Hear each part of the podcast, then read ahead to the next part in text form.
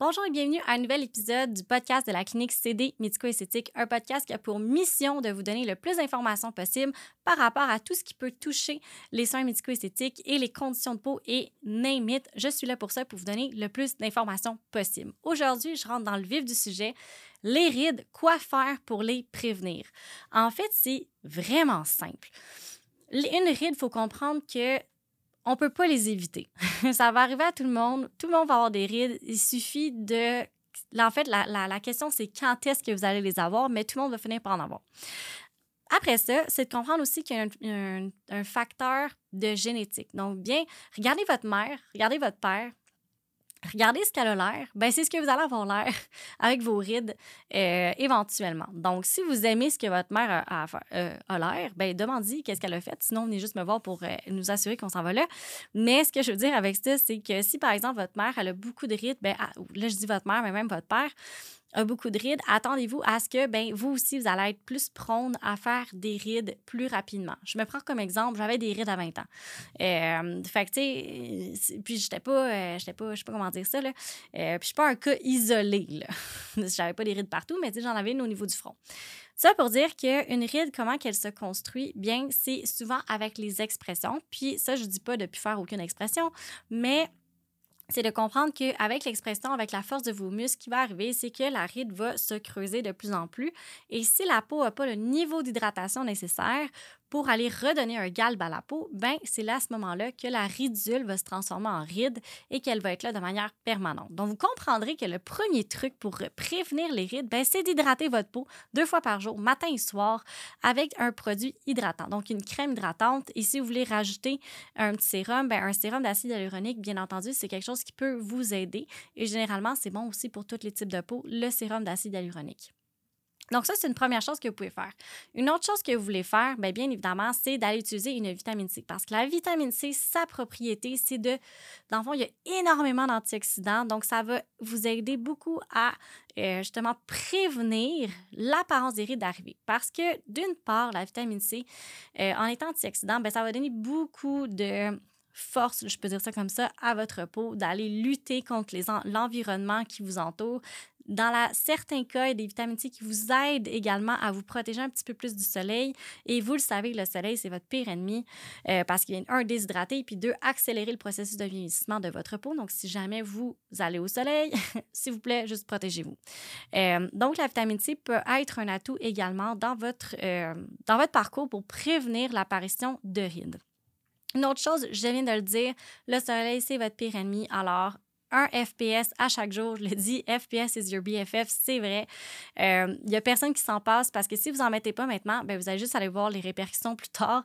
C'est pas quelque chose que vous voyez. Autant la vitamine C, autant que l'écran solaire, c'est des choses que vous allez faire maintenant, donc à l'âge que vous avez, mais que vous allez avoir les répercussions, dans le fond, vous allez les voir quand vous allez avoir 40, 50 ans, parce qu'à ce moment-là, vous allez voir que vous allez avoir moins de rides que la majorité de vos amis ou vos collègues de travail, parce que vous allez avoir appliqué, dans le fond, les conseils que je vous dis aujourd'hui. Donc, mettre un écran solaire à chaque jour, qui pleuve, qui mouille, que ce soit l'été, l'hiver, ça vous en prend un.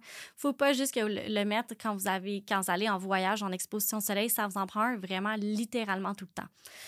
Une autre chose que vous pouvez faire pour les prévenir, j'ai dit tantôt d'utiliser, euh, dans le fond, un acide hyaluronique. C'est quelque chose va aller réhydrater la peau. Si vous voulez un autre produit, je sais que le rétinol aussi, mais encore une fois, à utiliser avec des pincettes, ce conseil-là. Le rétinol peut être un outil vraiment intéressant à travailler pour accélérer la régénérescence de vos cellules. Encore une fois, euh, c'est un produit que j'irais plus utiliser vers la trentaine euh, que si vous êtes plus dans la vingtaine. Dans la vingtaine, juste l'hydratation, pour vous êtes en masse correct avec ça, puis avec une vitamine C, puis un écran solaire. Mais quand on avance un petit peu, il y a plus d'ingrédients qu'on pourrait travailler avec pour justement prévenir d'autres rides d'apparaître, comme par exemple le rétinol. Ça peut être intéressant d'aller travailler avec. Une autre chose que vous pouvez faire, ben Juste aller faire vos soins du visage. Un par changement de saison, ça l'aide à réhydrater la peau, ça l'aide à faire une exfoliation en profondeur, puis aussi on est capable de vous suivre euh, dans l'espace-temps puis de vous conseiller sur les bons ingrédients en fonction de où est-ce que vous êtes rendu dans votre parcours et aussi en regardant ben, votre génétique, elle vous donne quoi comme avantage ou désavantage pour vous aider à aller un peu euh, jouer avec tout ça? Puis, bien entendu, après ça, on rentre dans le sujet des injectables. Il y a d'autres types de traitements qu'on peut faire aussi, comme par exemple la microdermabrasion. Bref, mais je rentre pas vraiment là-dedans parce que je trouve que c'est des traitements qui vont, oui, vous aider à prévenir, mais encore une fois, il faut prendre ça avec des pincettes.